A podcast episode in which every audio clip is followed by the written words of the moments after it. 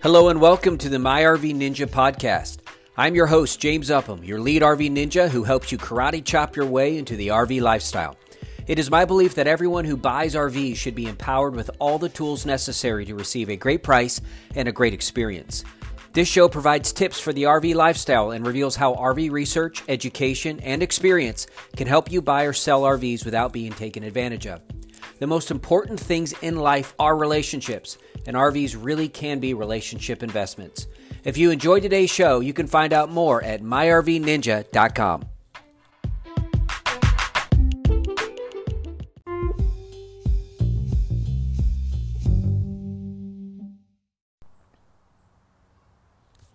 Hey everybody, James here, your RV Ninja at myrvninja.com. I am outside today walking. If you're not out doing that or haven't done that in a while, I would encourage you to do so. Um, it is, I don't know, in the 70s, beautiful, sunny.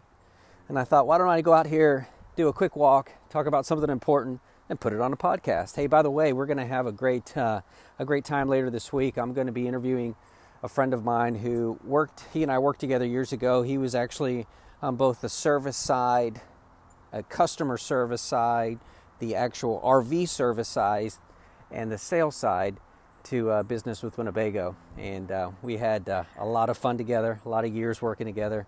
And I think that uh, you're going to enjoy uh, what he has to say. But that being said, I'm, I'm, I'm, having a good time looking at people as they walk by and they're trying to figure out if I'm talking to them or if I'm on the podcast. That being said, let's get started. Uh, one of the things that I hear a lot and read a lot about. Um, have not fortunately have not had experience with myself but one thing that i wanted to put out there as a warning is when it comes to making a deposit on your rv let me kind of set up the scenario here and we can talk about some recommendations that i have for you. If you are serious about buying an rv and you have found the one that you want and you're looking around um, at all the different options that are available for you with them, whether it's your own financing, insurance, et cetera, et cetera. Uh, and then you make a really good decision because it's a used unit to go and get an inspector. And you're waiting on the inspector, and the salesperson says, Hey, I've got so many people wanting to buy this. You've got to put down a deposit so that we can keep it for you and it's not sold out from underneath me. And you say, Okay, that's fine. What's the deposit? $2,000, $1,000, whatever it is, it's just going to put your name on it, Mr. Customer. Okay, that sounds good. I did it. So you go and you do that. Excuse me. And then you find out later that the inspector can't come for a couple weeks, uh, or there's been a delay in a part that was needed, et cetera, et cetera. And you decide, you know what, this is taking too long. Um, there's been some issues with the with the with the RV. Uh, I really want to get my money back and I found a better unit. My friend's neighbor was actually selling his, etc., etc. And you go back to the dealer or the person who you're buying it from if it's a private party sale. And what do they tell you? Sorry, um, you made me lose this sale to another person, therefore I am not getting back, giving you back your deposit. Before you run off to an attorney, which is going to probably cost you more to get their help, uh, and they know this, dealers know this, then it will be for you to get your, or the amount that for the deposit, I should say. It'll cost you more using an attorney in that case, unless you happen to have a good friend, which I'm fortunate enough is an attorney. That's always a good idea. As a side note, make sure that you have a good friend that's an attorney and can help you with this, or become an attorney yourself. Um, the thing that I would say to you is that uh, always make sure before you get into that scenario, the best way to not get in that situation is to not get in that situation, meaning make sure that you see in writing that your deposit is 100% refundable. Um, that's the only way that I would ever, and I mean ever, give a deposit. I do not care how long I would have to wait for my next RV. I do not care what the salesperson would say.